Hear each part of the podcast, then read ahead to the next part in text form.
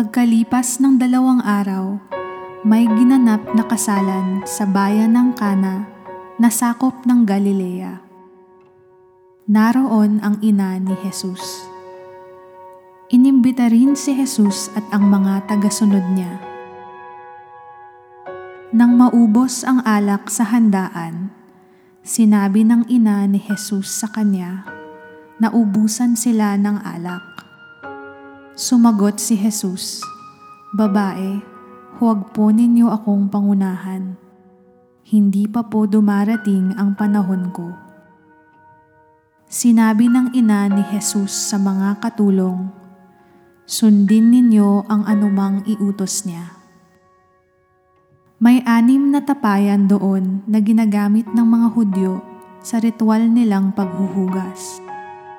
Ang bawat tapayan ay naglalaman ng dalawampu hanggang tatlumpung galon ng tubig.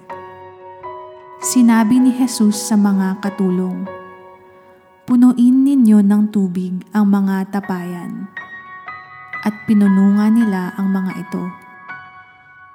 Pagkatapos, sinabi ni Jesus sa kanila, Sumalok kayo at dalhin sa namamahala ng handaan. Sumalok nga sila at dinala sa namamahala. Tinikman ng namamahala ang tubig na naging alak.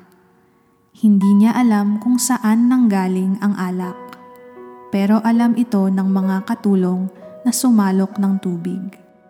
Kaya ipinatawag niya ang lalaking ikinasal at sinabi, Karaniwan, ang pinakamainam na alak muna ang inihahanda. At kapag marami nang nainom ang mga tao, saka naman inilalabas ang ordinaryong alak. Pero iba ka dahil ngayon mo lang inilabas ang espesyal na alak. Ang nangyaring ito sa Kana, Galilea ay ang unang himala na ginawa ni Jesus.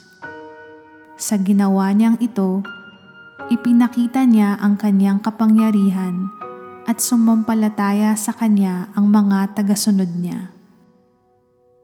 Pagkatapos ng kasalan, pumunta si Jesus sa Kapernaum kasama ang kanyang ina, mga kapatid at mga tagasunod. Nanatili sila roon ng ilang araw